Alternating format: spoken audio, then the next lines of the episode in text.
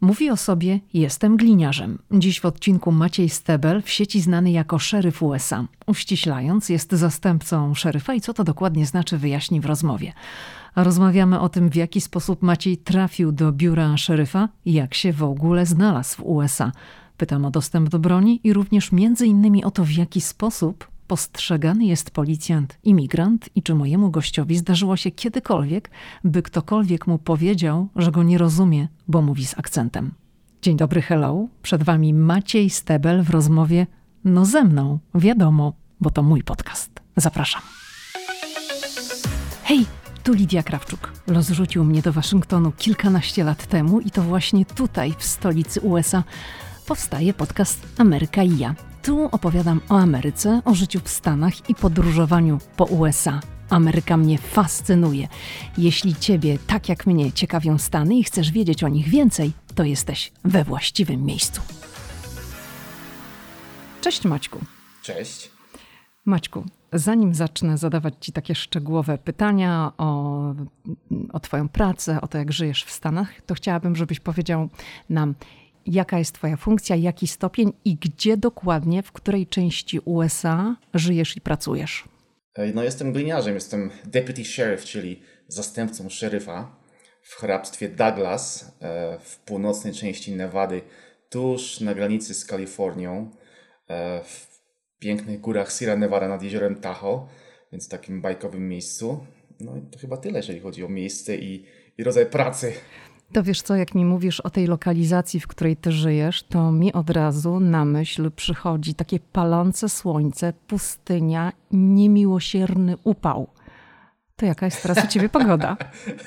Dzisiaj, wiesz co, wstałem e, rano, odwoziłem dzieci do szkoły i było minus 17 stopni Celsjusza, więc ta gorąc, ten gorąc pustyni newackiej wcale nie jest taką, taką prawdą. Ja mieszkam wysoko w górach, prawie 2000 metrów nad poziomem morza, więc e, tutaj zimy bywają dość dość ostre, chociaż latem też jest tutaj, wiesz, tak no, trochę newacko, czyli, czyli jest gorąco.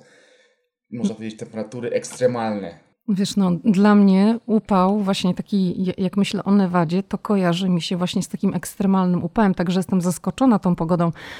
Y, I z tego, co ty mówisz, to wynika, że to nie jest nic takiego nienormalnego, bo ja to sobie od razu pomyślałam, a może to jest ta kwestia zmiany klimatu, że nam ociepla nam się klimat i teraz pogoda płata takie figle, czyli to już przeżyłeś takie, takie skoki temperatur w, w tym rejonie. Tak, tak, jasne. Wiesz, tutaj jest tak, że bywają takie powiedzmy zimy lekkie, ale co jakiś czas, co kilka lat jest tak dość ostro, jak właśnie w tym roku, że no, grubo poniżej zera temperatury, śniegu po kilka metrów spada, bo w, bo w tej chwili mamy tutaj w górach no, rekordowe opady śniegu, dosłownie jest przy drogach leżą zaspy w wysokości 2-3 metrów, więc, więc tak, tak bywa co parę lat. Także to nie jest jakaś nowość czy coś wyjątkowego. No dobrze, to zaliczyliśmy taki malutki small talk o pogodzie, wiesz, tak po amerykańsku, tak, taką tak, rozgrzewkę tak. mieliśmy malutką. To już teraz przejdźmy do konkretów.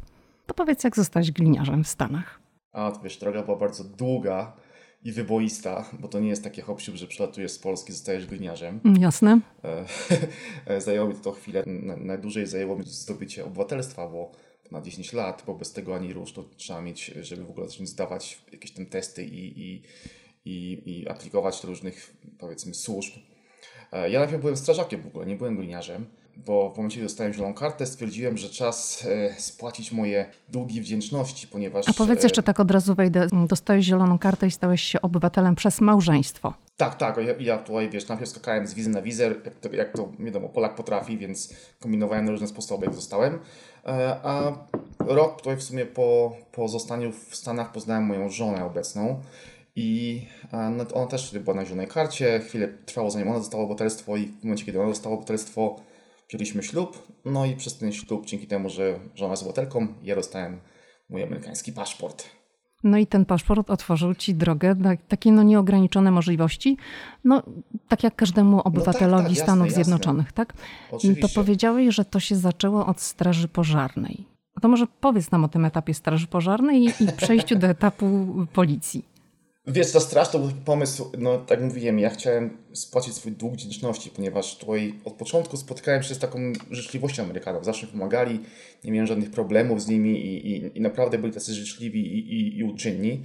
I stwierdziłem, że powiedzmy wolontariat Straży Pożarnej będzie takim moim formą spłacenia długu, wdzięczności dla społeczeństwa. No i zgłosiłem się do straży, zostałem ochotnikiem. E, pracowałem w straży 4 lata. Byłem między innymi ratownikiem medycznym, skończyłem szkołę ratowników. E, no i w straży w sumie chciałem zostać na stałe, chciałem zostać zawodowym strażakiem, ale okazało się, że wtedy w straży przyjmowali tylko paramedyków. Iść do szkoły paramedyków to był problem, ponieważ ja wtedy pracowałem, miałem dziecko, nie mogłem zostawić pracy i, i, i iść na dwa lata do szkoły więc drzwi w straży się zamknęły, ale w międzyczasie dwóch kolegów ze straży przeszło do biura szeryfa. No i były opowieści przy kawce, wiesz, jakie to fajne akcje, jaka to adrenalina, jak codziennie jest w pracy inaczej, nie siedzisz za biurkiem i jest fajnie. A jeszcze tak od razu cię zapytam, oglądałeś w Polsce takie, wiesz, filmy o amerykańskich gliniarzach? No, wiadomo, jasno, nie? Kręciło cię to? No pewnie, no wiesz, jak, jako chłopak zawsze oglądałem takie filmy. Mm-hmm. Do tego, wiesz, zawsze jakaś ciągnęła do munduru, byłem w Polsce harcerzem zbierają militaria, więc no, no, to wszystko było takie, składało się taką jedną całość, że jednak ten mundur być może jest, jest takim moim powołaniem. Mhm. No stwierdziłem, że spróbuję. I złożyłem, złożyłem papiery do lokalnego biura szeryfa, do stanowej drogówki, do paru innych miejsc. No i udało się. I w sumie tam, gdzie złożyłem papiery, tam stamtąd dostałem oferty pracy. Wybrałem tą w biurze szeryfa tutaj lokalnym, bo najbardziej mi to pasowało. Była taka naj, najbliższa mojemu sercu. E, lokalna społeczność, więc, e, więc znowu pomaganie miejscowym. E, no i tak od 7 lat jestem gliniarzem. Ale wiesz co, tak jak opowiadasz o tym, to wszystko się wydaje takie proste i łatwe, że tak naprawdę no, składasz sobie ofertę i zostajesz nie od razu szeryfem, ale po prostu przyjmują cię do pracy w biurze szeryfa. No ale to chyba tak nie wygląda. To jest chyba jakaś, wiesz, mi to się zaraz kojarzy, że trzeba iść do akademii policyjnej. To może jak no się wiesz, idzie do biura szeryfa, to nie tak, trzeba, tak, nie tak. wiem. Trzeba, trzeba, jasne. To jest tak, że wiesz, ten sam proces rekrutacji w moim przypadku trwał półtora roku, mhm. ponieważ y, to jest tak, że najpierw, najpierw zdajesz test pisemny, który sprawdza twoją wiedzę taką ogólną, powiedzmy życiową, nazwijmy to, jakąś tam gramatykę, wiesz, pamięć e, e, i tego typu rzeczy. E, potem masz dość prosty test sprawnościowy, później rozmowę kwalifikacyjną z kilkoma oficerami, którzy zadają różne pytania, łatwiejsze i trudniejsze od typowych, dlaczego żeby być gliniarzem, po pytania scenariuszowe. Więc to był pierwszy taki poważniejszy, powiedzmy, próg. Później trzeba wypełnić papiery dotyczące Twojej przeszłości kryminalnej w ogóle przeszłości. Oni nawet dzwonili, powiem Ci, do mojej mamy, do mojego brata w Polsce mhm. z tłumaczami, żeby sprawdzić moją przeszłość taką ogólną. Dzwonili do moich szkół w Polsce, więc no to jest taka dość, dość, dość głęboki, powiedzmy, tak zwany background check amerykański. Tak. E, oni muszą sprawdzić, czy jestem, wiesz, no nie jestem jakimś tam bandytą, prawda? Mhm. A później oczywiście, wiesz, testy medyczne, e, testy psychologiczne, testy na wykrywaczu kłamstw. E, no i dopiero na końcu samym ostateczny, ostateczna rozmowa kwalifikacyjna z szeryfem i z jego bezpośrednim zastępcą, która już była taką w zasadzie takim przyklepaniem tego, że będę u nich pracował. I to wszystko łącznie trwało, tak jak mówiłem, półtora roku, więc to nie jest taki, wiesz, hop -siup. A to dopiero sam początek. To jest moment, kiedy dostajesz kwity, że jesteś przyjęty do pracy. Składasz przysięgę i wtedy zaczyna się proces treningu, który też trwa, w moim przypadku trwał yy, no, ponad półtora roku bo najpierw jest tam pół roku prawie w y, treningu y, w areszcie, bo ja pracowałem w areszcie w swojej hrabstwie w biurze szeryfa. E, później jak skończysz ten trening w, w areszcie, to po około roku idziesz do Akademii Policyjnej, która też trwa 4 miesiące. Po jej ukończeniu y, przenosisz się do patrolu i w patrolu kolejne 4 miesiące y, takiego dość bardzo intensywnego treningu i dopiero po tym wszystkim możesz samodzielnie wyjechać radiowozem na ulicę, pełnić służbę. Więc ten proces jest naprawdę długi i bardzo, bardzo szczegółowy i trudny. To ja się chciałam zatrzymać na momencik przy tym areszcie, bo mnie to trochę zaciekawiło. Bo wiesz, no też mamy wszyscy takie jakieś, mm, myślę, w głowie kadry z filmów, przede wszystkim amerykańskich, że gdzieś tam ktoś trafił do aresztu i jest ta słynna krata tak? I stoi za tą kratą i te szczebelki, bo jest na przykład zatrzymany na 24, na 48 godzin. No tak, nie tak, wiem, tak. jakie są do końca przepisy. Nigdy nie byłam, więc... One się różnią między Stanami, więc to różnie No właśnie, ale to jak ty trafiłeś do tego y, aresztu, do pracy, do pracy w areszcie w Nevadzie, to też było takie pomieszczenie, gdzie jest ta krata i wiesz, tam ludzie trzymają się tych szczebli i mówią, wypuść mnie, jestem niewinny, jak to było? Wiesz, nie no, większ... są kraty, są, są w, w tym naszym głównym areszcie są dwa korytarze odcięte kratami, ale e, krat w celach nie ma, tak bezpośrednio w celach mhm. są po prostu stalowe drzwi, ktoś zamyka z małym okienkiem, takim, żeby można było widzieć, co robi zatrzymany. A do kraty to kto trafia do tej, za tą kratę?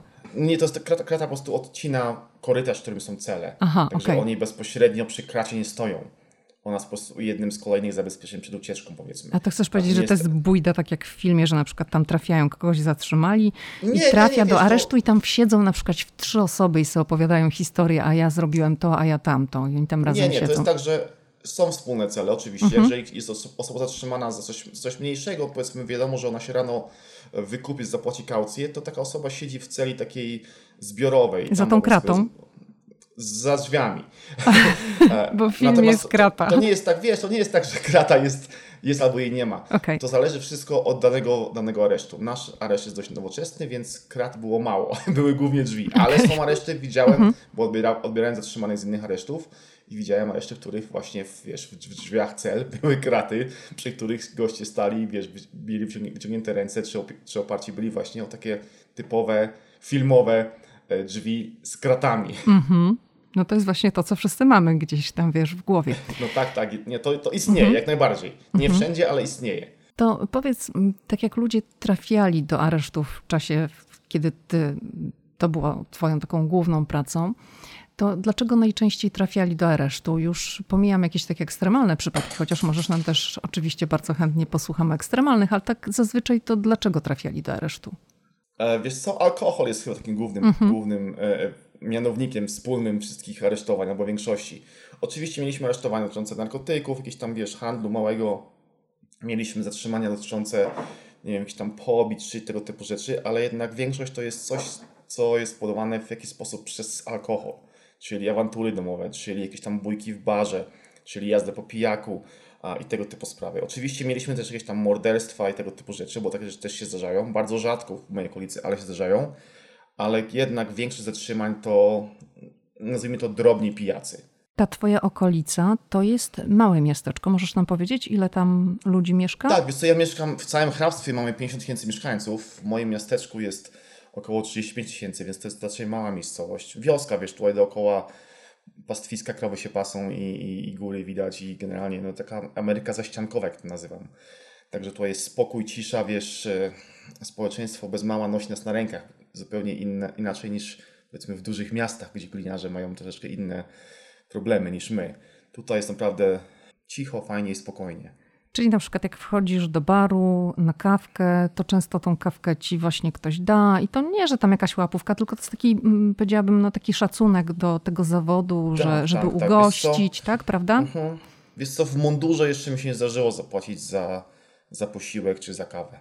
I to nie jest tak, że, że my tego, wiesz, my działamy w ten sposób, że jak ktoś nam płaci za, powiedzmy, za, za obiad, to my równowartość obiadu zostawiamy w napiwkach kelnerce. Mhm. E, powiedzmy, jakbym zap- jak miałem zapłacić za obiad powiedzmy 20 dolarów, czy tam za jakieś, nie wiem, za jakiś lunch, ktoś mi za to zapłaci za, wiesz, za plecami, bo, bo często ludzie nawet nam o tym nie mówią. Po prostu jak ja chcę płacić rachunek, to kelnerka mówi, o już jest zapłacone, już ktoś zapłacił. To w tym momencie zostawiamy kelnerce to, co byśmy zapłacili za obiad, jako napiwek. To nie jest tak, że on za darmo i wychodzimy, o nie? Mhm. Ale faktycznie no jeszcze mi się nie zdarzyło tak, żebym, żebym musiał zapłacić. Zawsze, zawsze ktoś płaci. W wielu miejscach restauracje płacą same z siebie. W wielu miejscach jest tak, że, że dostajemy przykład maila, że hej, słuchajcie, macie u nas e, w naszej kawiarni otwarty rachunek na, w tym miesiącu na 500 dolarów, czy na 1000 dolarów dla całej zmiany, bo ktoś za was zapłaci, bo, bo ktoś da, dał kasę, albo my się dołożyliśmy do tego i, i macie ileś tam, wiesz, kaw za darmo w tym miesiącu. Więc naprawdę to jest społeczeństwo bardzo, bardzo nas szanuje i bardzo, bardzo nas dba, więc to jest bardzo miłe i fajne. Ale myślę, że to nie tylko właśnie na tym obszarze, na którym ty się poruszasz, że to ogólnie w wielu miejscach w Stanach jest tak przyjęte, bo ja zwróciłam na to uwagę, że jasne, nawet tutaj jasne. gdzieś u mnie w lokalnym Starbucksie wchodzi policjant i od razu tam, wiesz, y, kawę dostaje i, i to jest takie serdeczne prawda, żeby jest, po prostu tak dać... Jest w większości mm -hmm. miejsc, tak, tak, to jest w większości tak. Tak, tak, tak się dzieje. Ja, ja byłem, powiem Ci, parę, parę, lat temu na wakacjach gdzieś tam z rodziną w Oregonie i siedzieli gliniarze w knajpie, parę stolików dalej, no, no ja za nie zapłaciłem. Też tak, wiesz, po, po, po prostu przyszedłem do, do kelnerki, powiedziałem, że płacę za gości, nie mówiąc nic im. I jestem pewien, że nie byłem jedynym, który, który by to zrobił, no nie? Także ludzie to robią cały czas, to nie jest, to nie jest nic nadzwyczajnego w całych Stanach. Powiedziałeś, że początkowo to była praca w areszcie, potem praca w patrolu. Czyli rozumiem, że jeżdżenie samochodem po okolicy i no, pilnowanie tego wszystkiego, co się dzieje, żeby był porządek, tak? Tak, tak. Teraz w tej chwili jestem, jestem właśnie, w, po polsku to nazywa się ogniwo patrolowe. No, czyli w patrolu e, mam, mam swoje auto przypisane do mnie, które stoi u mnie pod domem. E, no i codziennie, znaczy codziennie, 4 razy w tygodniu pracujemy 40 godzin, 10 godzinne zmiany, więc 4 razy w tygodniu wyjeżdżam na patrol. Zmieniamy sobie, powiedzmy, te strefy, bo to jest tak, że jest nas tam kilku na zmianie i, i codziennie wybieramy sobie strefę, w której chcemy pracować. Ja zwykle staram się wybierać tą samą, bo, bo chcę być, mm, powiedzmy, przywiązany do swojego miejsca. No i po prostu 10 godzin e, jeździmy i, i, szukamy dziury w całym, nazwijmy to w ten sposób, bo, bo to jest tak, że wiesz, wiadomo, że dzwonią ludzie na numer alarmowy nas, i nas dyspozytor wysyła do jakichś tam wezwań, to jest oczywiste, no ale ja pracuję w nocy, więc często było tak, że, że bywają jakieś tam okresy kilkugodzinne, że nikt nie dzwoni, bo, jest, bo nic się nie dzieje. I w tym momencie no ja po prostu jeżdżę i, i patroluję, szukam, szukam jakiejś nowości, szukam co się, co się zmieniło, szukam, wiesz, czy ktoś coś zepsuł, czy nie, nie wiem, jakieś nowe graffiti się pojawiło, czy jakieś, no po prostu dziury w całym szukam, no generalnie. Wiesz, tak jak mówisz, szukam dziury w całym, no to z jednej strony mówię, kurczę, nie?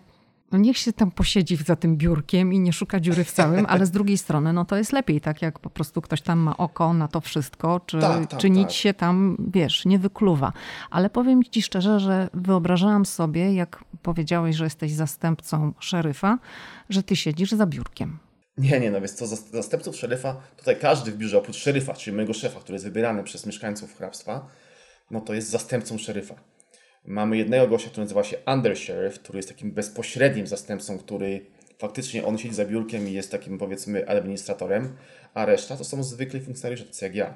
Nieważne, czy jesteś detektywem, czy jesteś w ogniu patrolowym, czy w areszcie, twoje, twoje stanowisko nazywa się deputy sheriff, czyli zastępca szeryfa. Czy każdy pracownik tego waszego departamentu tak, tak. jest zastępcą szeryfa? To ilu tak, jest tak. tych zastępców? Ilu was jest tam?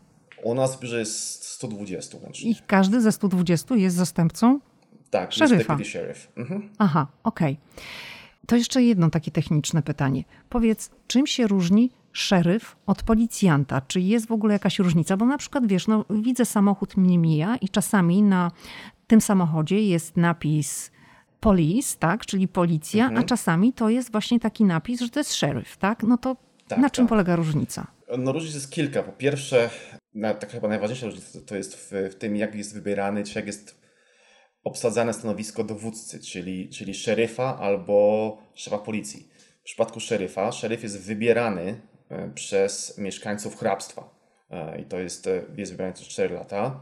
Natomiast szef policji jest mianowany przez albo burmistrza, albo przez Radę Miejską, więc tam nie ma żadnych wyborów. Ludzie na to nie mają jakiegoś tam dużego wpływu. Oprócz tego e, różnią się strefy działania. Szeryf działa w hrabstwie, natomiast policja działa w mieście. I często jest tak, że, no, że wiadomo, że w hrabstwie są miasta, prawda? No właśnie. Na przykład, taki, no, naj, taki najważniejszy chyba przykład, albo naj, naj, największy to jest e, Los Angeles Police Department, który, który działa w mieście Los Angeles, ale tam też jest szeryf. Jest, jest, e, więc są dwie, dwie nazwijmy to jednostki, które teoretycznie mogą robić to samo. Natomiast w takich przypadkach jest to w ten sposób, że szeryf zajmuje się obstawą sądów i aresztów, jeżeli w, tym danym mieście jest policja, a policja zajmuje się wszystkimi działaniami no, takimi policyjnymi, czyli tym, co nam się z policją może kojarzyć, czyli patrolowanie, wyjeżdżanie do, do wezwań, tego typu rzeczy. U nas w naszym hrabstwie policji nie ma, jest tylko szeryf, więc my zajmujemy się wszystkim. My zajmujemy się i obstawą sądów i, i aresztu oraz tak jak policja, patrolujemy no, nasze, naszą całą okolicę miasta i nasze, nasze hrabstwo. Czy Twoja praca to jest praca zmianowa? Tak, tak. Ja pracuję, mamy trzy zmiany. Ja pracuję na zmianę nocną. Wybieramy sobie zmianę co 4 miesiące, mamy zmianę zmiana zmiany mhm. I, i możemy przejść wiesz, z dziennej na nocną, z nocnej na jakąś tam popołudniową. E, ja wybierałem nocną zmianę, ponieważ pasuje mi to, jeżeli chodzi o, o obsługę moich dzieci rano, e, bo żony nie ma w domu, jest w pracy, więc e, ja przychodzę z pracy o 6, dzieciaki wstają, odwożę je do szkoły, idę sobie spać i śpię, dopóki one nie przychodzą po południu ze szkoły, więc w ten sposób działam. Mhm. Ale mamy, mamy trzy zmiany, pracujemy, wiesz, nocna zmiana popołudniowa, dzienna, 10 godzin cztery razy w tygodniu i tak to wygląda, jeżeli chodzi o zmianowość naszej pracy. To powiedz, jak wygląda no, taka twoja służba? To, bo teraz masz ten cykl, że pracujesz wieczorem, w nocy. Mhm, to mhm, wychodzisz, o której wychodzisz do pracy? E, zaczynam pracę o 21, pracuję do 7 rano. Zaczynamy od briefingu, czyli no, takiego, powiedzmy, takiej informacji, siadamy wszyscy razem z naszym, z naszym sierżantem, cała zmiana i z sierżantem zmiany schodzącej do domu, no i on nam mówi, co się zdarzyło podczas poprzedniej zmiany. Jakie były, powiedzmy, jakieś tam wezwania najważniejsze, czy coś może się stworzyć na naszej zmianie z tych wezwań, które oni mieli i takie generalne informacje, jeżeli chodzi o dany konkretny dzień. E, potem wybieramy sobie strefę, w której chcemy pracować. No i rozjeżdżamy się do swoich stref i zaczynamy patrol. E, I to jest tak, że jeżeli nie ma wezwań konkretnych nadanych przez e, dyspozytora, no to jeździmy w swojej strefie i tak jak mówiłem wcześniej, szukamy dziury w całym. Mhm. Ja mam takie podejście, wiesz, mam kolegów, którzy, którzy powiedzmy troszeczkę mniej patrolują gdzieś tam, powiedzmy, robią inne rzeczy, e, jakieś tam papiery, czy, czy, czy próbują wykorzystać każdą sytuację, żeby siedzieć za biurkiem. Natomiast ja mam takie podejście, że widok radiowozu, sam widok radiowozu, już nie chodzi o to, że jakieś tam sygnały, tylko po prostu jeżdżący sobie radiowóz odstrasza po potencjalnych, powiedzmy, złodziei, bandytów.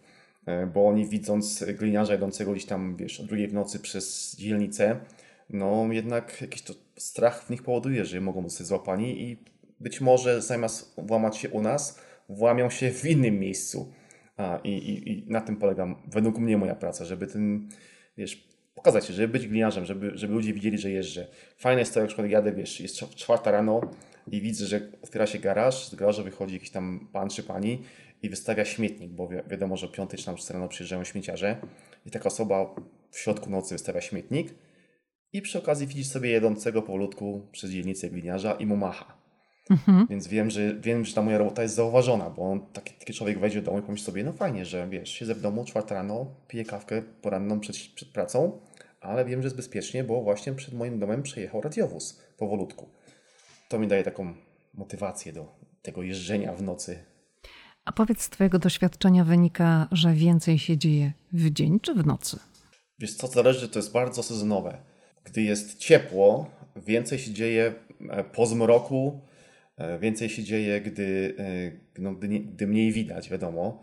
Natomiast zimą mróz strasznie, strasznie odstrasza, strasznie odstrasza, też Panie powiedziałem, odstrasza dość mocno złe zapędy, czy, czy tych bandytów, trzyma ich w domu, bo jednak jest za zimno, wiesz, widać ślady nóg na śniegu, tego typu rzeczy, więc zimą nocna zmiana jest dość, dość e, powiedzmy e, mało e, zabawna dla nas, e, nic się nie dzieje, natomiast latem faktycznie, wiesz, no wiadomo, nocne imprezy, ludzie chodzą do, wiesz, do barów, włóczą się po nocy, bo jest ciepło, bo, bo, bo pogoda sprzyja imprezowaniu i, i odwalaniu różnych, różnych numerów, więc no to jest takie bardzo sezonowe. Wszystko zależy od tego, czy jest ciepło, czy jest zimno, czy pada śnieg, czy pada deszcz, czy świeci słońce, więc nie mogę powiedzieć, że jest, o, zawsze jest, wiesz, super, zaj dużo zajęć w południu, czy super dużo zajęć rano. To wszystko jest od, zależy od sezonu. Maćku, chciałem Cię zapytać o to, jak jest postrzegany policjant, imigrant? No bo Ty jesteś teraz, wiadomo, obywatelem Stanów Zjednoczonych, ale wyemigrowałeś do tego kraju. Czy kiedykolwiek w czasie Twojej pracy, służby, interwencji ktoś ośmielił się cokolwiek powiedzieć i na przykład pójść w te tony, że on cię nie rozumie, bo ty mówisz z akcentem. No jasne, jasne. Są takie przypadki. Najczęściej, najczęściej, w sumie jeszcze nie miałem takiego przypadku z osobą trzeźwą. Zawsze jest tak, że jest to osoba pijana. E, I zawsze jest tak, że ta osoba już jest w kajdankach. Jeżeli, jeśli już, wiesz, zaczyna się włączać, że jestem emigrantem, że dlaczego ja ją aresztuję, żebym spadł do swojego kraju. O, to, do swojego A, kraju masz uciekać, no wracać, tak? tak, tak? jasne, mhm. jasne. Są, wiesz, no, te, takie typowe bardzo, e, powiedzmy, e, odzywki. Mhm. I ja zawsze to, to w bardzo prosty sposób. Kiedyś na to wpadłem i do tej pory tego używam. E, to masz takim ludziom, że no, no super, że, że to jest wasz kraj, ja, ja, to bardzo doceniam, e, z tym, że e, no tutaj się urodziłeś w tym kraju i dostałeś to swoje obywatelstwo i wszystkie swoje powiedzmy przywileje na srebrnej tacy. Ja przyjechałem z dalekiego kraju, długo mi to zajęło, mnóstwo kasy, mnóstwo czasu i to jest moja świadoma, dorosła decyzja, żeby zostać no w sumie Amerykaninem, prawda, bo mam amerykański paszport. Tak. I wiesz, porównując y, kogoś, kto, kto dostał na, na srebrnej tacy, a kogoś, kto na to pracował, okazuje się, że osoba ze srebrną tacą spędzi dzisiejszą noc w areszcie, natomiast osoba, która na to pracowała, pójdzie i będzie sobie spała... Y, Wsadzi ją do tego aresztu. Wsadzi ją do tego aresztu i będzie spała dzisiaj sobie we własnym łóżku obok swojej żony, a ona wstanie i zje śniadanie z dziećmi. Podczas gdy ty będziesz jadł śniadanie y, no, z jakimiś lampami w areszcie. Także gratuluję Ci, że jesteś tutaj urodzony, ale może powinieneś ten swoją amerykańską, amerykański sen troszeczkę lepiej wykorzystać. No i co no i jeszcze mi się nie zdarzyło, żeby, żeby ktoś mi na to odpowiedział. To zawsze jest, wiesz, a, Aha. A, i, i nie mają, wiesz, nie mają argumentów w tym, w tym momencie, bo faktycznie zdają sobie sprawę, że no tak, gościu skądś tam e, aresztuje mnie i ja faktycznie rano się obudzę trzeźwy wśród bandytów, a on w domu i jest koniec rozmowy w tym momencie. Wiesz, to jest też takie, jak tego słucham, ryzykowne, no bo ty musisz później napisać raport, tak? Ten raport, bo, bo skoro kogoś wsadzasz do celi, do aresztu, mhm.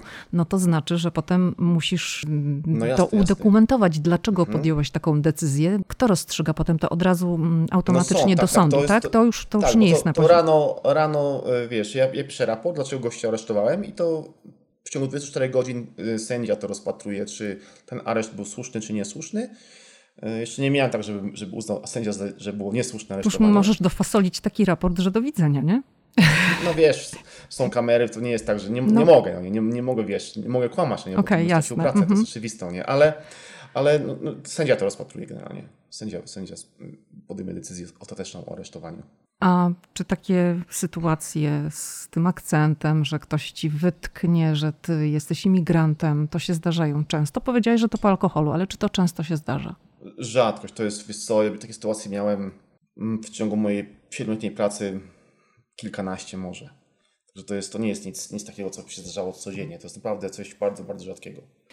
A czy możesz przywołać taki moment, kiedy, bo wiesz, no ty jako policjant też możesz być przestraszony, przerażony, musisz za, zachować zimną krew, ale to, co czujesz w środku, to ty wiesz. Czy była taka sytuacja, kiedy naprawdę bałeś się? No, no pewnie, że taka sytuacja istnieje. Gdybym się nie bał, już dawno, dawno temu podjąłem taką, taką decyzję, że w momencie, kiedy się przestanę bać, muszę z tej pracy zrezygnować, bo będę po prostu niebezpieczny dla siebie, dla moich kolegów.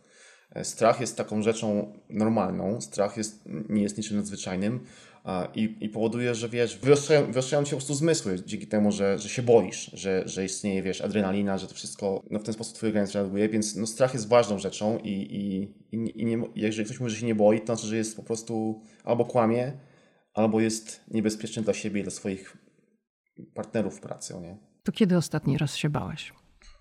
I co to było? wiesz co, to nie jest tak, że wiesz, to nie jest paraliżujący strach jedziemy powiedzmy do jakieś tam wyzwania e, i słychać, że, że e, kobieta mówi, że jej mąż, wiesz, właśnie ją, zresztą słychać w tle, bo mamy, mamy podsłuch powiedzmy telefonu, który ona wykonuje do dyspozytora, więc słyszymy jej głos, słyszymy co się dzieje w tle i słyszę, że gościu tam, wiesz, awanturuje się, wali kogoś tam, wiesz, w, no słychać, że się bije z kimś i że ona mówi, że właśnie poszedł do pokoju się, i w pokoju ma broń. No to, no, no, no musisz się bać. To nie jest tak, że no, gościu ma broń, to jest normalna rzecz. To nie jest normalna rzecz istnieje szansa, że strzeli do mnie, do mojego kolegi, do swojej żony, do kogoś, wiesz, obok, więc no, strach w ten sposób istnieje, więc, więc takie rzeczy są. Ostatni raz miałem taką sytuację parę tygodni temu, że właśnie jechaliśmy do wezwania, w której była pobita kobieta, która mówiła, że, że mąż właśnie poszedł do pokoju po broń. Więc to się zdarza. Też nie jakoś tam strasznie często, ale, ale są takie przypadki, że, że się boję to nie jest takie, wiesz, hop no nie? No jasne, a taki najbardziej trudny dla ciebie przypadek w twojej karierze zawodowej, kiedy ten strach był rzeczywiście, no duży? Wiesz co, e, najtrudniejsze przypadki wcale nie są związane ze strachem, według mnie. E, najtrudniejsze przypadki związane są z małymi dziećmi i z, z tragedią związaną z, z, z maluchami, no nie? A jeżeli chodzi o strach, to wiesz co, e, niech pomyślę. A jechałem na przykład do wezwania, jechaliśmy do wezwania, gdzie, gdzie gościu strzelał do... Mm, fakt, że to było teoretycznie spokojnie, znaczy teoretycznie nie niebezpieczne wyzwanie, bo gościu zastrzelił bandytę, ale nie wiedzieliśmy, czy jest kolejny gdzieś tam za rogiem, czy się nie czai, że była, było, już padły strzały, więc wiedzieliśmy, że, że, że takie coś istnieje, że, no, że, że, że ktoś tam strzela w miejscu, do którego jedziemy, że jest użyta broń. I, I nie wiedzieliśmy, czy idziemy, w, wiesz, no, czy pchamy się powiedzmy w miejsce, gdzie ktoś do nas strzeli, czy jeszcze jeden bandyta gdzieś tam się czai za rogiem i czeka na nas albo na, na, na kogoś innego, kto przyjeżdża, czy już został ten, ten, ten problem wyeliminowany po postrzale pierwszego bandyty. E, więc to było takie dość trudne wezwanie. No wiesz, są jakieś tam wezwania właśnie, że gdzieś tam ktoś łazi z bronią, ktoś tam, wiesz, no, no, no generalnie wszystkie, które takie najtrudniejsze, to moim zdaniem są wyzwania dotyczące broni palnej. No nie? A co z dziećmi, bo, bo wspomniałeś o dzieciach. Dam Ci przykład takiego wyzwania. Pojechaliśmy z kumplami, to było chyba z rok temu albo z półtora. E, wezwanie teoretycznie bardzo niewinne. Zaczęło się od tego, że zadzwonił ktoś na numer alarmowy i nic nie mówił. W, w słuchawce było słychać kaszel. E, no i wys, wys, wysłała nas dyspozytorka, żeby sprawdzić o co chodzi. E, nie miała dokładnego adresu, bo to jest tak, że, że gdy ktoś nie powie, gdzie skąd dzwoni, no to wiadomo, że, że nie wiemy. Natomiast system pozwala mniej więcej zlokalizować, wskazać, zlokalizować, gdzie, gdzie ten telefon się znajduje. Więc powiedziała nam mniej więcej adres. Pojechaliśmy na miejsce. Oczywiście to taka, wiesz, domki na kołach, czyli, czyli trailer home park. Przyczepy. Pojechaliśmy tam, tak, przyczepie. Pojechaliśmy tam, wiesz, do tego, do tego parku przyczep. No i w tym, pod tym adresem faktycznie coś tam się dzieje. Podchodzimy, e, e, w tym domu słychać kaszel, więc pukamy do drzwi, otwiera nam drzwi facet i mówi, że no to żona kaszlał, nie? No dobra, no chcieliśmy sprawdzić, czy, czy to wszystko w porządku, czy możemy wejść. No możecie wejść, nie? Weszliśmy do środka. W domu kompletny syf, ale taki syf, to jest nie, nie do wyobrażenia, to nawet tego, tego się nie da opisać. Wiesz, wszędzie na przykład w kuchni każde miejsce, każdy, każdy skrawek stołu czy blatu zajęty brudnymi naczyniami z pleśnią, na, wiesz, na podłodze rozdeptane chipsy, ale tak rozdeptane, że, jest, że po prostu nie, ma, nie widać dywanu, nie widać podłogi, syf, papiery, śmieci, w jednym pokoju góra, puszek po piwie i zmieszana z workami pełnymi śmieci, no po prostu coś strasznego. No i w tym, w, tam, w tym domu w sypialni drzwi uchylone, bo nie da się ich otworzyć, bo jest do, do pełna w sypialni brudnych ciuchów zmieszanych z czystymi ciuchami. Na łóżku leży kobieta i, i kaszle. Okazało się, żeby to nie przedłużać, okazało się, że, że to była jakaś tam awantura domowa. Gościu ją y, y, złapał za gardło, przydusił, miała, miała uszkodzony przełyk, więc przyjechało pogotowie, zabrali ją do, y, do szpitala, my gościa aresztowaliśmy i w momencie, kiedy go aresztujemy, y, wkładamy go do, do tam samochodu kolegi, on mówi, a co z moją córką? Z jaką córką? Mówi, no, no w domu jeszcze jest dziecko. Tam byliśmy w tym domu z 40 minut, nie widziałem żadnego dziecka. Ja mówię, no dobra, zajem, nie bój się zamienić się twoim, twoim dzieckiem, nie? Wróciłem do tego domu i w tej sypialni na środku, wiesz, łóżka gdzieś tam w, w syfie, po prostu w tych brudnych ciuchach, nagle faktycznie coś się rusza. I z tej góry śmieci, z tej góry, wiesz, brudnych ciuchów wychyla się mała główka. Dwuletnia dziewczynka, wiesz, do mnie wyszła, nie? Ja w tym, samym, w tym samym czasie miałem, wiesz, mam, mam dwie córki. Jedna w tym momencie miała też tam chyba 4 lata. No to było z dwa lata temu, tak mówiłem, tak mi się wydaje. No i wiesz, serce w gardle, nie? Mały dzieciaczek w tym całym syfie, wiesz, tata leje ma mamę, ale już pomijmy nawet, wiesz, to, to, ten, to, to, to, bicie, ale po prostu w domu kompletny, wiesz, syf taki, że nawet nie, tam się nie nadaje do mieszkania dla dorosłych, co dopiero dla, dla dwuletniego dzieciaczka, nie? No oczywiście, wiesz, my wezwaliśmy odpowiednie służby, zanim one przyjechały, to było późno w nocy, to też tam siedzieliśmy z moim kolegą, który też ma dzieci, chyba za dwie godziny z tym dzieckiem, wiesz, jakieś tam zabawki i daliśmy, mamy zawsze w radiowozach zabawki, więc daliśmy jej zabawki, daliśmy jej coś tam jeść. Dziecko oczywiście, wiesz, brudne, umorusane, no po prostu ja wróciłem do domu, tego, wiesz, rano i raz do sypialni do moich córek, wiesz, obciskałem je do, do, do sypialni do mojej żony i, i, i to był taki dla mnie trudny poranek. Popłynęły mi łzy jak wróciłem do domu, że, że jakiś tam biedny dzieciaczek sobie, wiesz, no nie ma szans w życiu, nie? No bo, bo ma rodziców po prostu żuli kompletnych, no nie? Także to są takie straszne przypadki, to strasznie dla mnie trudne, że, że małe dzieci, które nie mają szans się obronić, e, nie mają szans, wiesz, nawet narzekać, bo nie znają innego świata, są traktowane w ten sposób przez dorosłych, którzy są po prostu no, żulami kompletnymi, no nie? Ale takie dziecko chyba po takiej interwencji już nie zostaje w tej rodzinie. Myślisz, że zostaje? Wiesz co, to, to, to, to...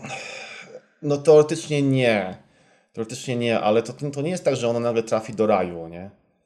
E, no bo taki dzieciak, no, no dobrze, zabiorą to dziecko, wiesz, od rodziców żuli, ale dadzą je do jakiegoś tam domu zastępczego, potem kolejnego. Mhm. To, już, to już nie jest no normalne tak, dzieciństwo, nie? Nawet jak trafisz do, naj, do najlepszych rodziców zastępczych, to, to nie jest... Wiesz, takie małe dziecko może ma szansę, bo ono nie pamięta, wiesz, powiedzmy za rok nie będzie pamiętało, że, że byli coś inni rodzice, nie? Ale takie powiedzmy dzieci w wieku 6-7 lat, no to już jest dla nich wiesz, no, tragedia, nie? Jak na to nie patrzeć, nawet jak im się, im się poprawi życie mocno, to i tak w jakiś sposób jest to dla nich tragedia, nie? Maćku, chciałam nawiązać do tego wątku broni, bo z tego co mówisz, no to tej broni jest sporo. Rozumiem, że w Nevadzie to dostęp do broni jest łatwy, bo to też nie jest, tu musimy też, zajmiemy się tym wątkiem troszeczkę później, że ten dostęp do broni w Stanach jest różny, ale jak to wygląda w Nevadzie? Niewątpliwie jest łatwy w Nevadzie dostęp do broni. Wystarczy mieć powiedzmy newackie, newackie prawo jazdy, newackie ID, idziesz do sklepu i, i kupujesz giwerę, wychodzisz z nią tego samego dnia. Oczywiście jest jakiś tak zwany background check, czyli nie sprawdzają, czy możesz broń mieć, bo, bo wiadomo, przestępcy, którzy są skazani, nie mogą mieć broni, nie mogą jej kupić legalnie. E, ale generalnie proces kupna broni jest bardzo łatwy. Broń można nosić odkrytą, widoczną, bez żadnych pozwoleń. Możesz po prostu kupić broń, kupić kaburę i ją nosić. I to nie wszędzie w e, Stanach tak jest. Nie wszędzie. Mhm. E, pozwolenie jest jedynie wymagane tego, żeby nosić broń ukrytą pod ubraniem, takiej, której nie widać. To, ale to też jest bardzo proste w uzyskaniu, bo to trwa jeden dzień, idziesz na taki bardzo prosty kurs i dosłownie po jednym dniu e, składasz papiery do biura szeryfa i dostajesz w sumie z marszu pozwolenie na noszenie broni ukrytej, więc to jest, no, ten cały proces jest bardzo łatwy i, i tutaj broń ma każdy w zasadzie. To nie jest tak, że ja tutaj nawet się już na, przestałem pytać ludzi, czy mają broń, bo to jest dla mnie, to zakładam, że mają po prostu. To jest, każdy ma broń. A ty jesteś za takim powszechnym dostępem do broni?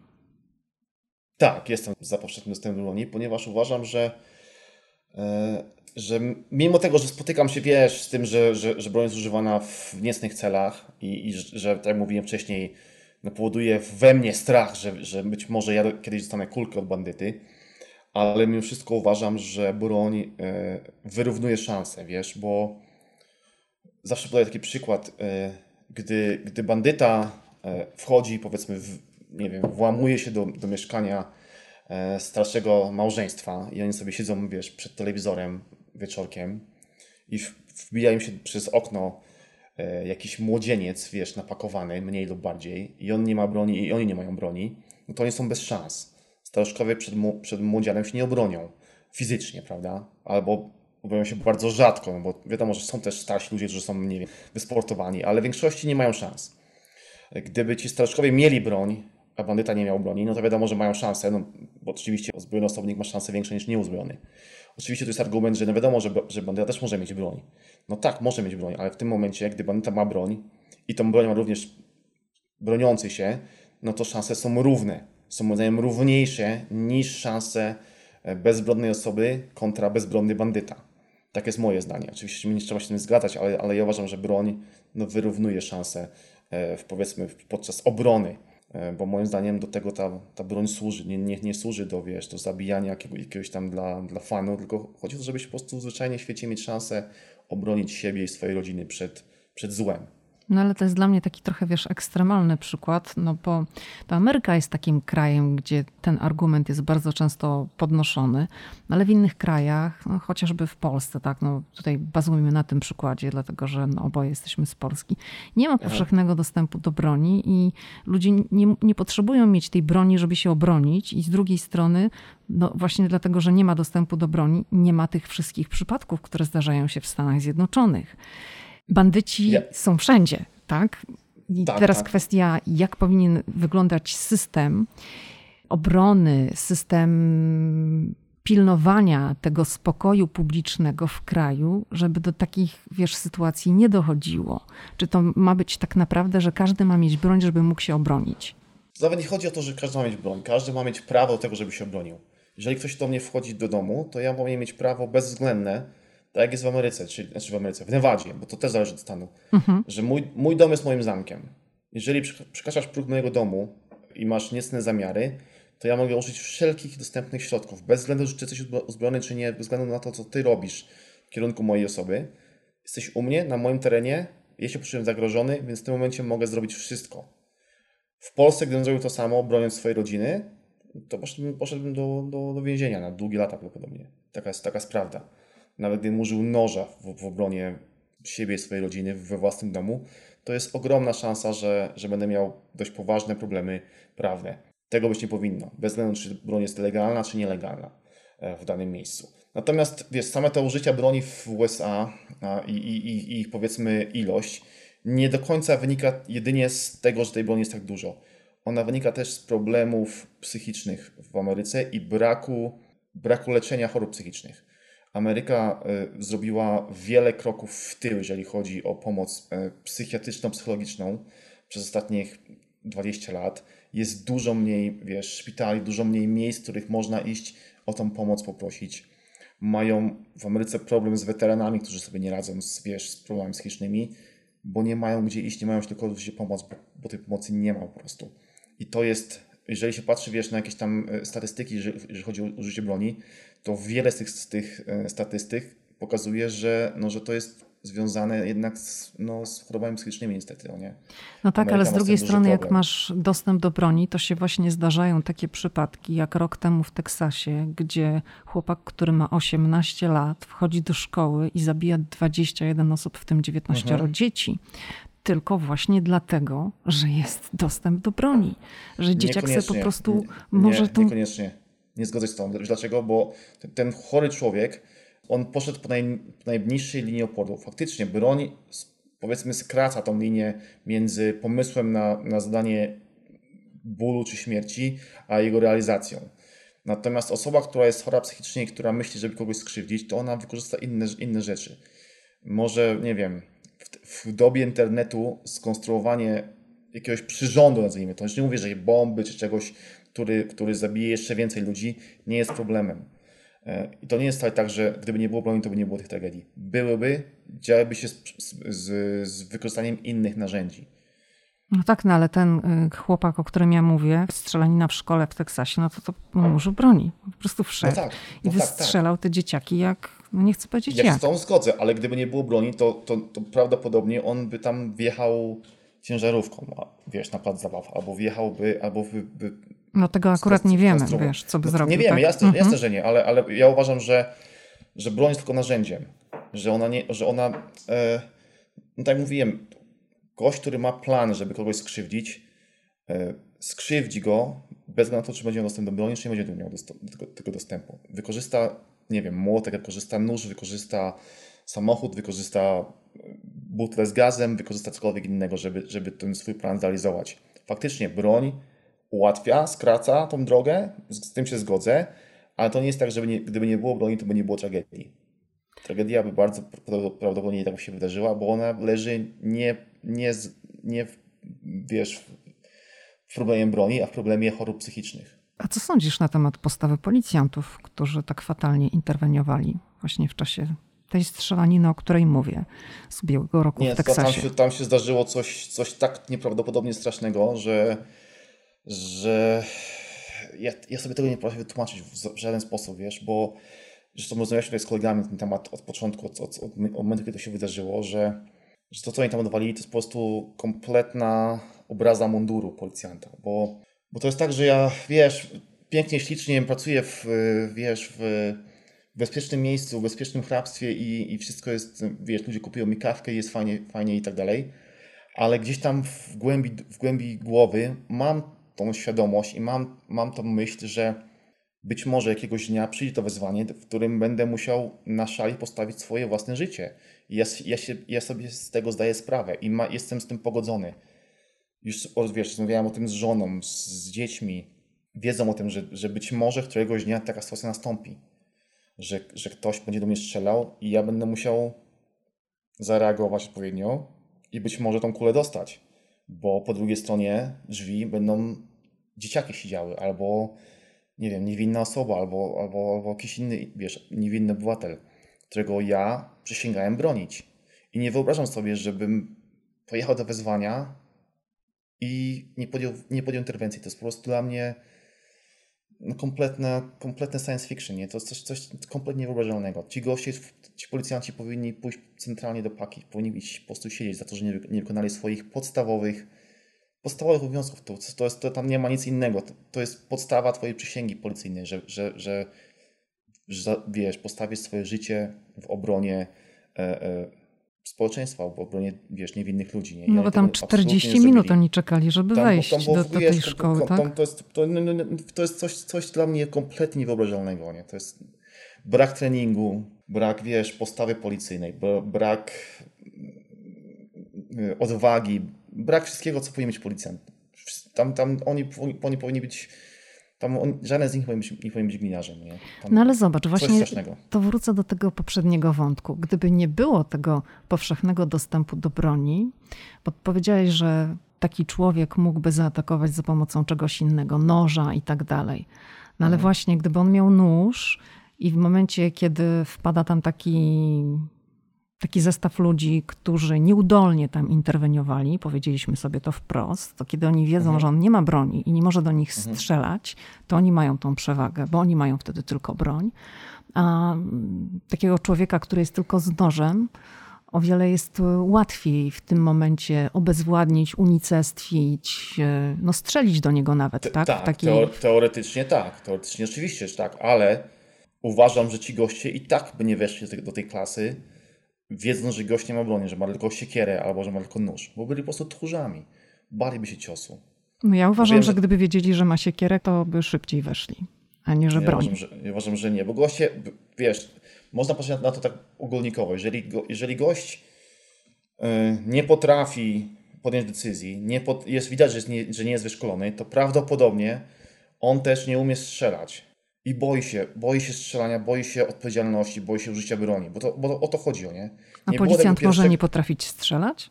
No jasne, że tak. Jeżeli nie jest wyszkolony, to, to, to, to, potra- to może nie, nie potrafić strzelać. No ale to chyba wszyscy muszą być może... wyszkoleni. No teoretycznie tak, ale ci goście w Teksasie nie byli. Nie potrafili podjąć decyzji, nie potrafili się zorganizować, nie potrafili wejść do klasy. Czekali 40 minut. Oprócz, wiesz, oprócz braków takich podstawowych, powiedzmy, jakiejś tam e, odwagi, to no, moim zdaniem też były braki w szkoleniu jeżeli są braki w szkoleniu takim jak właśnie, że oni nie potrafią się zorganizować, to, to mogę podejrzewać, że są też braki w szkoleniu, jeżeli chodzi o obsługę broni. Mogą być braki w szkoleniu, na przykład, kiedy tą broń mogę użyć, bo to nie jest tak, że, że, że zawsze możesz użyć broni, no nie? I oni się będą zastanawiali, będzie ich hamowało, wiesz, brak e, e, wiedzy e, na temat prawa, będzie ich hamował przed tym, czy oni mogą strzelić do gościa z nożem, czy nie mogą ta decyzja nie, nie, nie zostanie podjęta i ale poczekaj, to, ale poczekaj, bo mówisz, że są takie, no, są przepisy, kiedy możesz broni użyć, ale tu jest sytuacja zagrażająca życiu grupy dzieci. To no, chyba to jest no, no, jasne. No, no, to tak, to jest dla, jasne dla mnie i dla ciebie, ale niekoniecznie może być to jasne dla, dla gościa, który, który jest, wiesz, nie potrafi, nie potrafi opanować adrenaliny, nie potrafi opanować strachu, nie potrafi podjąć decyzji i pewnie nie zna prawa. On się zastanawiał, czy dziecko, które nie dostało nożem, nie wiem, czy dostało nożem, czy nie dostało, nie jestem pewien, wiesz, jest tysiąc różnych, różnych e, e, pytań, które może sobie taki gość zadawać w głowie przed użyciem broni. I to wszystko będzie go hamowało, bo jak wejdzie i zobaczy, co będzie działo, zanim podejmie decyzję, on sobie pomyśli, zanim ja podejmę decyzję, to gość do mnie podbiegnie z siekierą czy z nożem, zada mi pięć ciosów i co? No nie wiem, a jak do niego strzelę, a on, a on nikogo nie, nie to czy ja pójdę, pójdę za, za, to siedzieć, czy nie pójdę siedzieć? Czy, czy użyję broni, broni słusznie, czy niesłusznie? Takie rzeczy powinny być wyszkolone, takie rzeczy goście powinni mieć w głowie. Znaczy, ale te rzeczy są na szkoleniu, moim zdaniem. No są. U, u ludzi, którzy są wyszkoleni. Mhm. A ci goście, w, wiesz, w Uwaldi, w Teksasie, moim zdaniem wyszkoleni nie byli. Na tym właśnie polega problem. Że gliniarz, dobry gliniarz, oprócz szkoleń, które, które ci załatwia, powiedzmy, które ci dostarcza twoja, twoja Departament Policji czy Biuro Szeryfa, szkoli się we własnym zakresie również, nie? Zapisujemy się na szkolenia, wiesz, pozaprogramowe, nazwijmy to. Co roku ja jeżdżę, wiesz, na kilka takich szkoleń w roku, że po prostu znajduję sobie tam szkolenie, aplikuje na, na to szkolenie, pracownik za to płaci i ja się jadę gdzieś tam doszkalać, czy to pod względem prawnym, czy to pod względem strzeleckim, czy pod względem jakimś tam innym. Kilka razy w roku. Poza tym, co, mnie, co, mnie, co mnie uczy, wiesz, w robo- co mnie uczą w robocie. Moim zdaniem ci w Uwaldi no takich rzeczy nie robili. Zresztą widać to po ich, wiesz, sylwetkach, jak, jak byli ubrani, jak byli uzbrojeni, jak byli, jak oni wyglądali, jak, wiesz... No widać, że oni tam nie, nie byli naj, naj, największymi, największymi, powiedzmy, sportowcami. Widać, że mieli źle ustawione, powiedzmy, oporządzenie, bo to widać. Osoba wyszkolona to zauważy. To nie? znaczy, to możesz to rozwinąć, bo to jest ciekawe? No wiesz, na przykład patrząc na to, jak byli ubrani, nie? Mhm. Jak, jakie mieli mundury, jak, jak, jak mieli niedopasowane mundury, jak, w których miejscach mieli na przykład założone kajdanki, czy w których miejscach mieli założone jakieś tam stazy taktyczne, czy, czy inne rzeczy na pasie. Wiem, że w tym miejscu to przeszkadza, bo ja z tym trenuję cały czas, nie siedzę za biurkiem, nie siedzę cały czas w radiowozie i, i, i nic nie robię, tylko wyjmuję broń, wiesz, kilkanaście razy w tygodniu na, na treningu, czy tam kilkadziesiąt razy w tygodniu na treningu i wiem, że apteczka nad, przełożona nad bronią blokuje wyjęcie broni szybkie z, z. Na przykład, to jest taki przykład, no nie? I na filmie w Zuwali takie rzeczy było widać, że goście mieli źle, to się nazywa sklarowany sprzęt. Że po prostu rzeczy się ze sobą kłóciły, nie działały, one, bo nie mogły działać. Co mnie daje powód do myślenia, że goście byli źle wyszkoleni. Albo wcale nie wyszkoleni, że mieli tylko jakieś tam podstawy i to wszystko, jak byli rzuceni, wiesz, w patrol, no nie? Więc to nie jest tak, że każdy gliniarz Amerycy jest superherosem wyszkolonym na, na, wyższej, na wyższym poziomie i wiesz, i wchodzi w, wchodzi w bój jak e, e, wiesz, bez w ogóle. E, no to nie mam wątpliwości, i... bo tych różnych takich incydentów z udziałem no jasne, policji jasne. jest dużo, prawda? Mhm. Więc wiesz, no tak jak mówiłem, to, taki gość, który, który, który się będzie zastanawiał, który, się, który będzie zastanawiał się, czy, czy zrobi dobrze, czy zrobi źle, czy, co, on ma, co on ma tutaj, wiesz, począć, czy, czy, czy jego wyjęcie broni będzie zgodne z prawem, czy niezgodne z prawem, czy tam, wiesz, na, na takie rzeczy nie ma miejsca podczas akcji. Tak, na takie rzeczy jest miejsce podczas szkolenia. Jadąc do akcji, musisz takie rzeczy mieć już ustawione w głowie, wiedzieć, co zrobić. Jak idziemy do akcji, to też jest tak, że do każdego wezwania, czy, czy jest wezwanie ważne i niebezpieczne, czy mniej ważne, jadąc do niego, ja sobie w głowie, w głowie analizuję. Mam wezwanie, powiedzmy, tam dzielnicy, to wiem, że do tej dzielnicy prowadzą trzy ulice.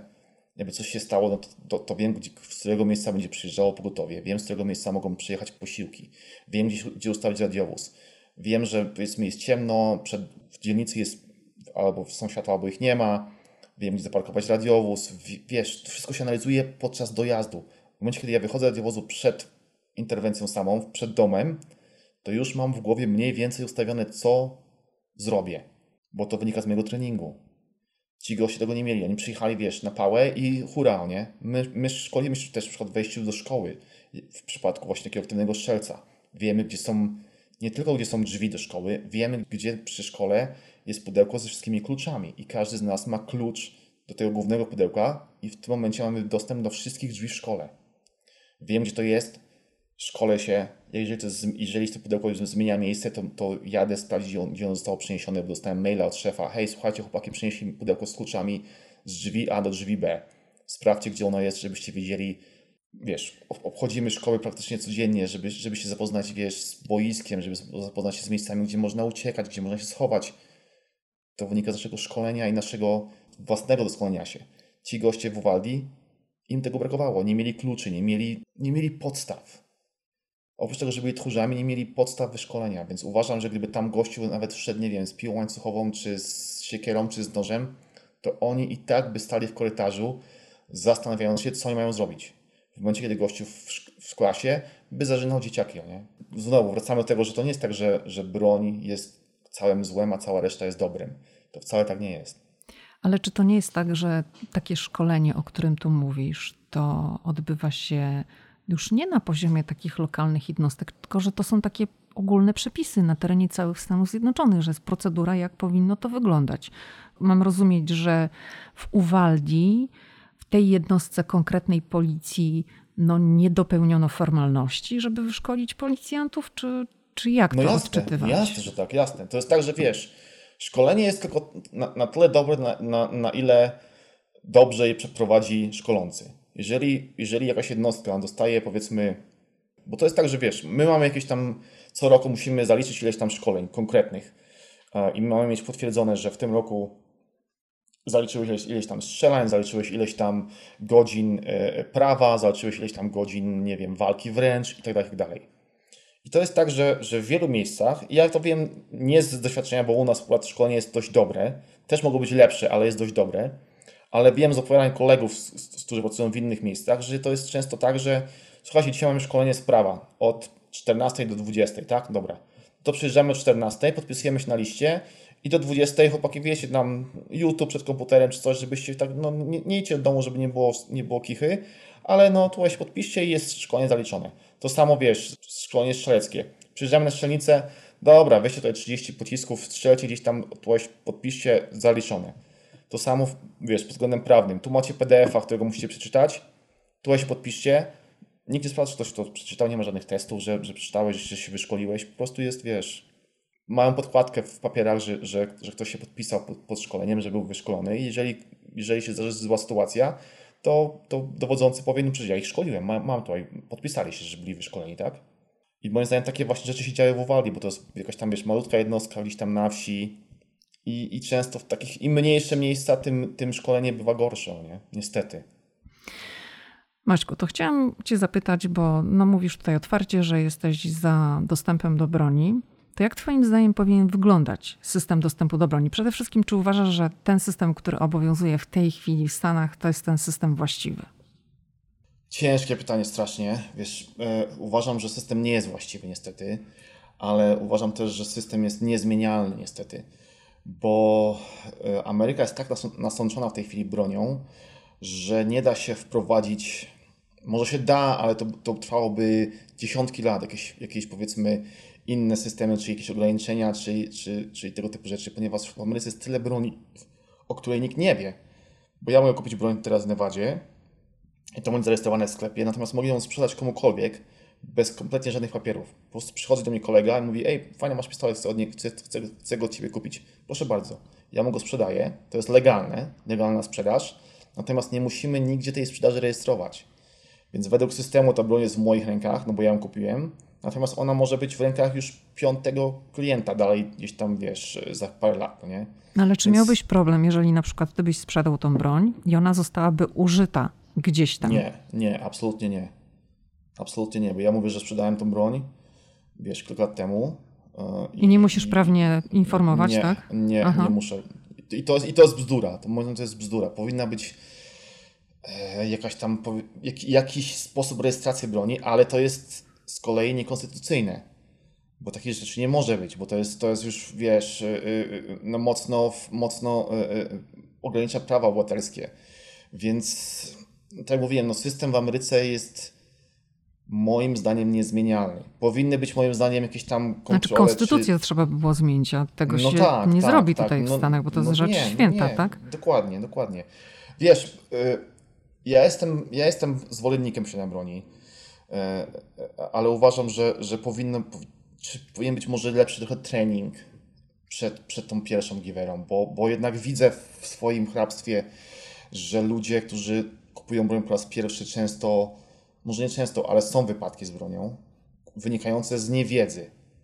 E, dam tutaj przykład. Mieliśmy, mieliśmy parę lat temu, z pięciu albo trzech lat temu, byłem nowym gliniarzem, mieliśmy taki, taki, taką akcję, że e, zostały zastrzelone dwie kobiety u nas w, w hrabstwie w dwóch różnych miejscach. No i oczywiście była panika, że jakiś seryjny morderca e, i szukaliśmy go przez około dwa tygodnie. W ciągu tych dwóch tygodni w sklepach zniknęła broń. Po prostu wszyscy ją wykupili. Ci, którzy tej broni nie mieli, bo mieszkam w takim miejscu, do którego przeprowadzają się ludzie z Kalifornii. W Kalifornii broni jest mniej, więc tutaj ci, którzy przyjeżdżają z Kalifornii, to zaczynają mieszkać, czasami tej broni nie mają. Więc oni wszyscy tą, nagle tą broń kupili. No i mieliśmy w ciągu tych dwóch tygodni trzy przypadki, wszystkie trzy nowi posiadacze broni i wszystkie trzy związane z tym, że postrzelili się z niewiedzy własnej, z braku kultury posiadania broni. Więc powinien być jakiś system, nie wiem, sprawdzenia podstaw e, obsługi broni, powinien być jakiś system sprawdzenia psychiatrycznego, psychologicznego przed, przed kupnem broni. No ale to wszystko znowu opiera się o, o prawa, o wolność amerykańską, o konstytucję, więc ten system w Ameryce jest niezmienialny. Ale, ale podkreślam, on nie jest doskonały, absolutnie. Często jest tak, że w, no, w polskich grupach broniowych ludzie mówią, o, w Ameryce to mają świetnie. Wcale nie. Ameryka wcale nie jest doskonała, wcale nie jest tak, że, że, że jest tak pięknie z tą bronią, że można sobie kupić i jest, jest fajnie. Tak, można, ale powinno być to w jakiś sposób bardziej kontrolowane, moim zdaniem. Chociaż z drugiej strony, znowu dam przykład, bo lubię podawać przykłady. E, dwa tygodnie temu mieliśmy strzelaninę w mieście obok, w Reno, e, gdzie policjant został postrzelony z broni nielegalnej. konanie przez, przez bandytę, który broni nie, nie mógł prawnie, a mimo wszystko ją miał, postrzelił policjanta i policjantowi na pomoc przyszli mieszkańcy okolicznych e, budynków. Centralnie policjant oddał te strzały do tego bandyty, jednego zastrzelił, drugiego postrzelił i w tym momencie z, z budynków wyszli normalni cywile z bronią, którzy obstawili tego policjanta, pomogli mu y, y, z pierwszą pomocą, bo on był postrzelony w nogi i w brzuch, więc go tam opatrzyli, a oprócz tego własną bronią pilnowali, żeby ten bandyta nie wstał, nie sięgnął po, po swoją broń i nie oddał kolejnych strzałów. Więc broń w ręku wyszkolonych cywili jest dobrą rzeczą. Natomiast no, muszą być jakieś ograniczenia, muszą być moim zdaniem jakieś może nie tyle ograniczenia, bo to źle, źle brzmi, zaraz mi coś tutaj wytnie, że jestem za ograniczeniem broni. Nie, jestem za dostępem do, do broni, z tym, że to powinno być zrobione logicznie i ci, którzy broni być, mieć nie powinni, powinni być w jakiś sposób odsiani, a teraz odsiewani raczej nie są niestety. Czyli rozumiem, że ty jesteś za dostępem, ale za zmianą systemu, dzięki któremu można tę broń uzyskać. Tak, za, za logicznym dostępem, za tym, żeby, żeby ograniczyć ten dostęp ludziom chorym psychicznie, ograniczyć dostęp e, bandytom, chociaż to wiadomo, że bandyta będzie chciał, to i tak tą broń zdobędzie, ale, ale żeby właśnie, wiesz, ta, ta grupa osób chorych psychicznie dostępu do broni nie miała, bo potem wychodzą takie rzeczy, jak wyszły właśnie w szkole w Teksasie, nie?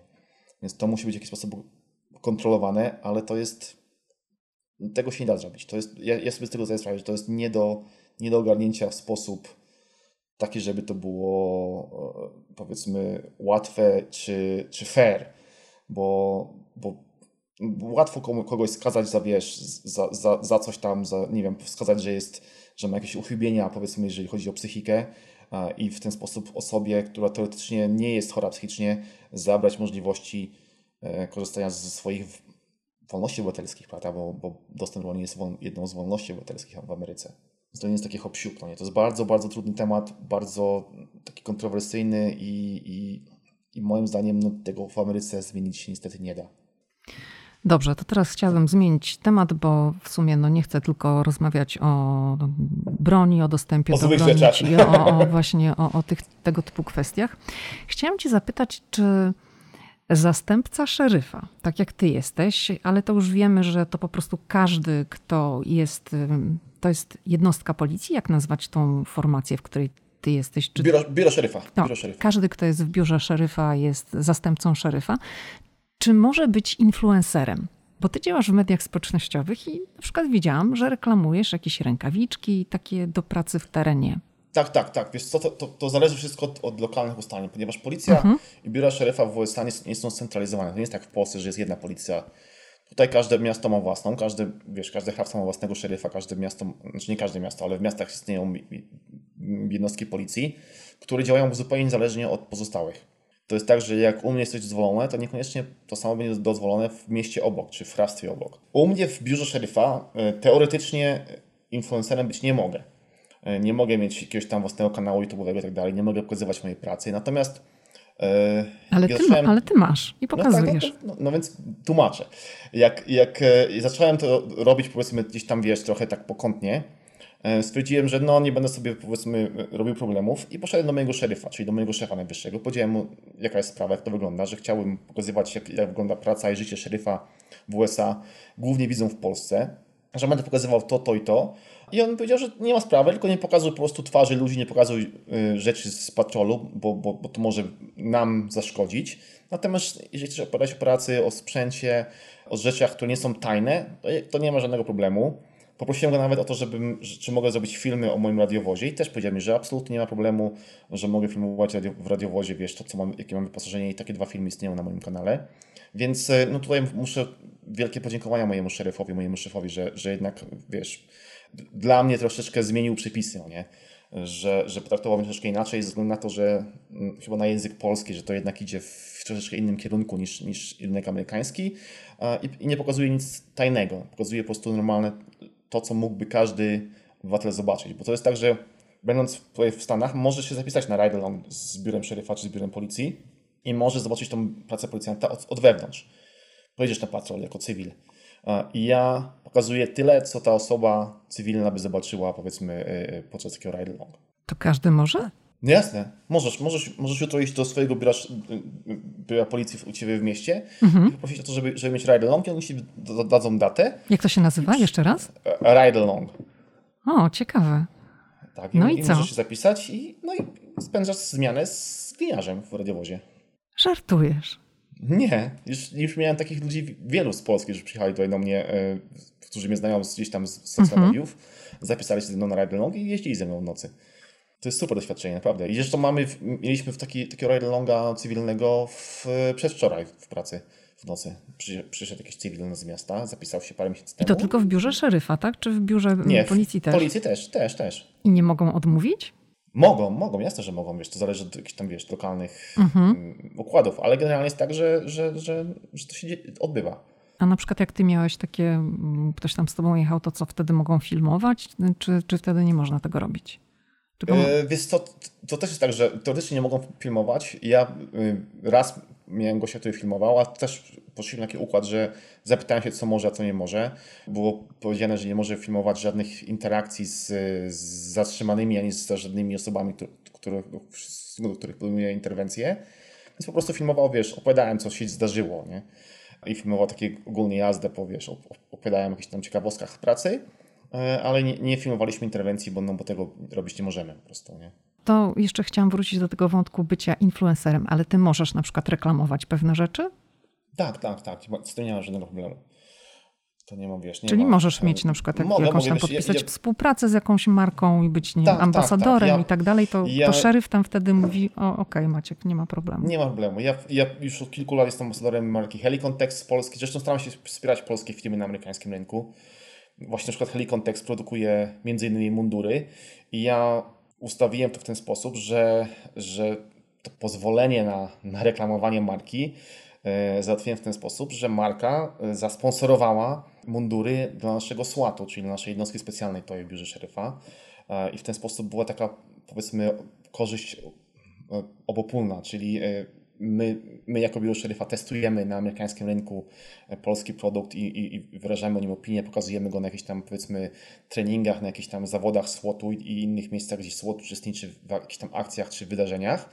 A z drugiej strony no, e, e, firma ma, ma reklamę oraz ja mogę oficjalnie w, w, moim biurze mówić, że no tak, no jestem przedstawicielem Helikona i jestem ambasadorem marki i, i coś tam z tego, z tego mam, prawda?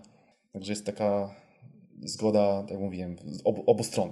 To jeszcze rozwiń dla polskiego słuchacza ten skrót SWAT.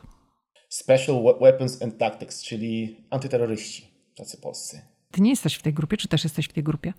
Byłem, ale już nie jestem. Zrezygnowałem w zeszłym roku w, w grudniu, więc parę miesięcy temu, dlatego że w ubiegłym roku zostałem też e, instruktorem strzelectwa tutaj w pracy w biurze szeryfa i po prostu miałem troszeczkę zbyt dużo obowiązków i musiałem z czegoś zrezygnować, bo zacząłem być gościem w domu.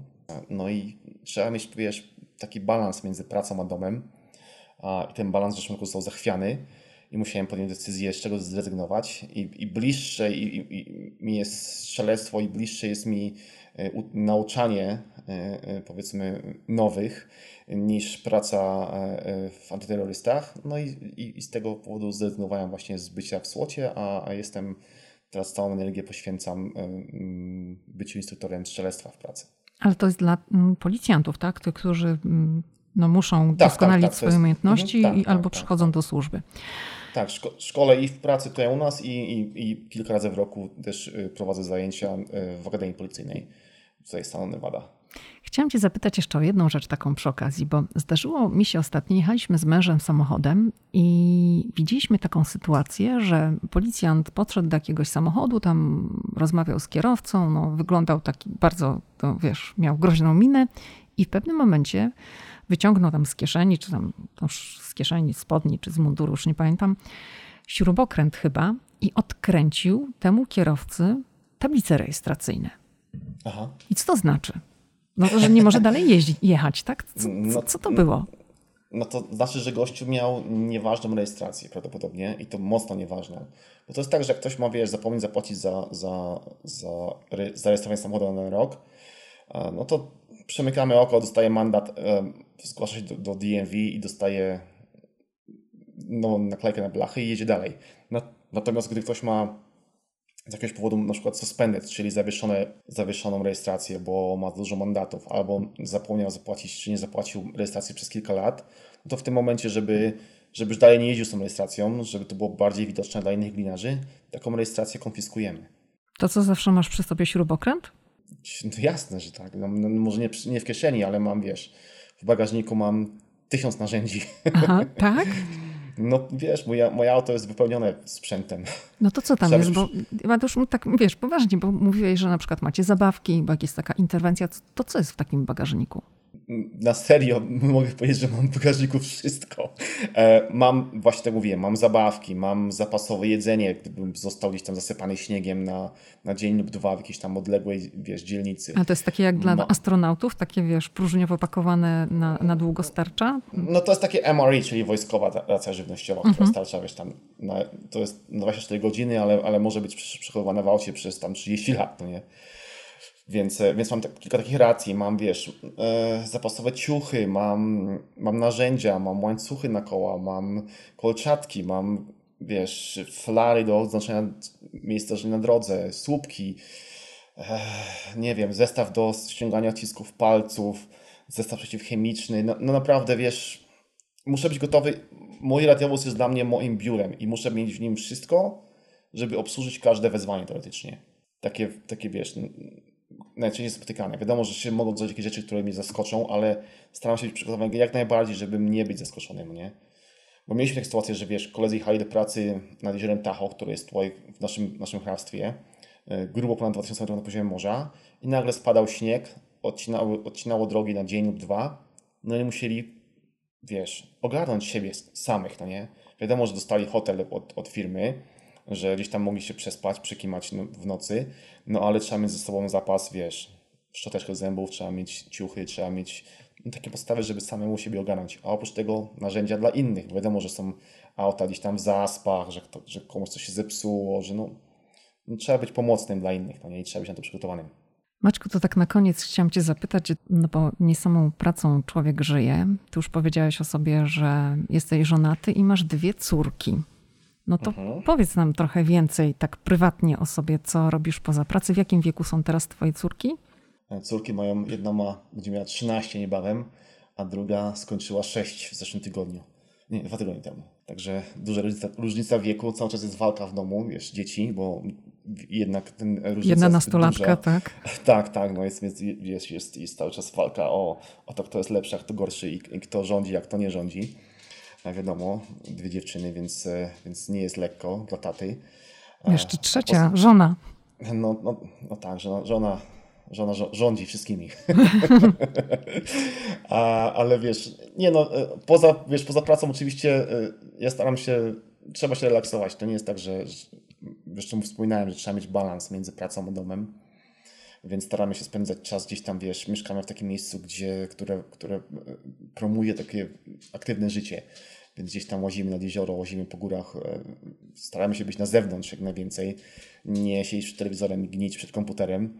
E, latem cały czas gdzieś tam jeździmy na jakieś kempingi i tego typu rzeczy.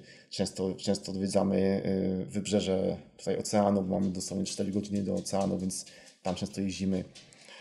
Mam jeepa, jeżdżę wiesz, jeepem w terenie, gdzieś tam go katuję. Oprócz tego fotografia, też tam jakieś zdjęcia czasami się trafią, lepsze lub gorsze, więc no zajęć poza, poza pracą mam sporo. Zarówno rodzinnych, jak i takich, wiesz, typowo moje własne hobby gdzieś tam w garażu kultywowane. A twoja żona jest z pochodzenia Polką, czy nie? Nie, nie, moja żona jest Filipinką. Moja żona, moja żona pochodzi z Filipin, tam się urodziła i wychowała. Przyjechała do Stanów w wieku 21 lat więc jest Filipinką, mam takie międzynarodowe, powiedzmy, towarzystwo w domu. Czy twoje dzieci chociaż trochę coś jakieś, bo zakładam, że nie mówią po polsku, bo to jest ciężko w takiej rodzinie mieszanej, gdzie tam w ogóle nie macie polskiej szkoły, ale coś w ogóle, coś potrafią powiedzieć po polsku, czy niekoniecznie? Niekoniecznie. Mhm. Wiesz, ja myślałem, że to jest tak, że zanim się udziała pierwsza córka, byłem przekonany, że będzie mówiła w trzech językach, że będzie mówiła po polsku, po angielsku i po filipińsku. No i okazało się, tam nie wiem, chyba w trzecim, czwartym roku życia, że poszliśmy do lekarza na kolejną kontrolę, jak co roku. No okazało się, że córka jest w plecy, jeżeli chodzi o słownictwo, bo okazało się, że, że ona, wiesz, słucha taty po polsku, mamy po filipińsku, a wszystko pozostałe, całe, całe, całe życie jest po angielsku, no bo telewizja po angielsku, wszyscy po angielsku, rodzice między sobą po angielsku rozmawiają, no bo ja z żoną po angielsku gadamy, więc dziecko miało kompletny, kompletny mętlik w głowie, troszeczkę przez to miało okrojone, okrojone słownictwo e, angielskie, no i lekarka nam powiedziała, no słuchajcie, macie wybór, albo dalej tą drogą, z tym, że dziecko będzie miało przez kilka lat mocno w plecy, albo po prostu yy, przejście na angielski, a dziecko i tak będzie osłuchane z językiem jednym i drugim, no bo trochę z nim, w nim tam, w tym języku coś tam mówicie i w momencie, kiedy będzie chciało się tego języka nauczyć, będzie miało dużo łatwiej. Więc podjęliśmy decyzję, że jednak przechodzimy na angielski i, i nie będziemy dziecka katować, nie będziemy jej wdulniać życia w szkole później, że będzie miała gorsze słownictwo. No i od tego czasu w sumie tylko mówiłem po angielsku. No i w domu jeszcze jest pies. Zgadłam? Dwa. No bo słyszę, że tam chodzi, wiesz? Tak, tak. Dwa, mam dwa, Shiba Inu, dwa, dwa psy gdzieś tam tupią po, po podłodze. Tak, chodzą mi, szczekają. To jakie są twoje plany na najbliższe pięć lat? O matko, ale pytanie. Wiesz co, e, zawodowo czy prywatnie? I tu, i tu. E, zawodowo trzeba się rozwijać, więc zawodowo, zawodowo na pewno chcę e, zostać rusznikarzem jeszcze. Oprócz tego, że jestem e, instruktorem strzelectwa, to chcę w kierunku broni jeszcze dalej pójść. Czyli rusznikarstwo, chcę zrobić certyfikaty, jeżeli chodzi o obsługę rusznikarską broni, którą mamy w departamencie. A co to znaczy? Bo ja tak no, obsługa broni, czyli, czyli remonty wiesz, pistoletów, remonty karabinów, taki no, techniczna sprawa, mhm. jeżeli chodzi o broń, o broń palną. Wszelkiego rodzaju wiesz, usterki, ustawanie usterek, tego typu rzeczy.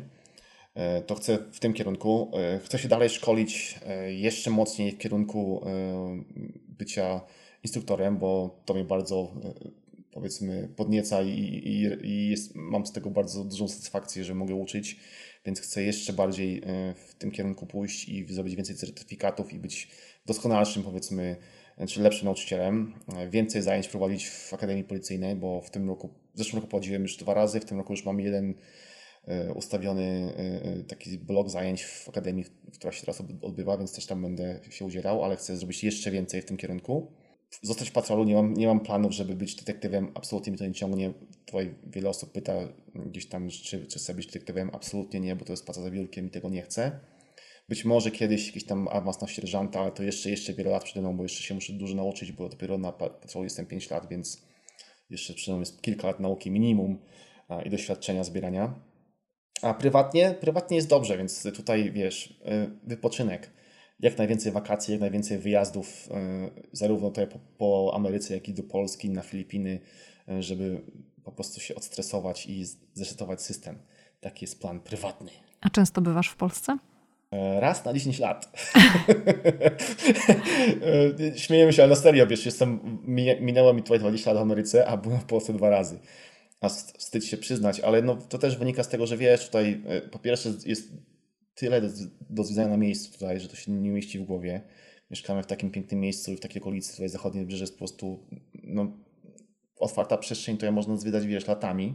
To po pierwsze. A po drugie, troszeczkę mnie hamowały przez jakiś czas jakieś tam urlopy i inne rzeczy, bo żona była w szkole, ja byłem nowym policjantem, albo jakieś tam inne rzeczy, a wiadomo, że do Polski na, na tydzień nie ma, nie ma sensu. Trzeba minimum dwa albo trzy tygodnie, więc to nas hamowało, a teraz mamy inne warunki i, i będziemy chyba jeździli częściej. Maciej Stebel był gościem podcastu Ameryka i ja. Bardzo dziękuję Ci za rozmowę.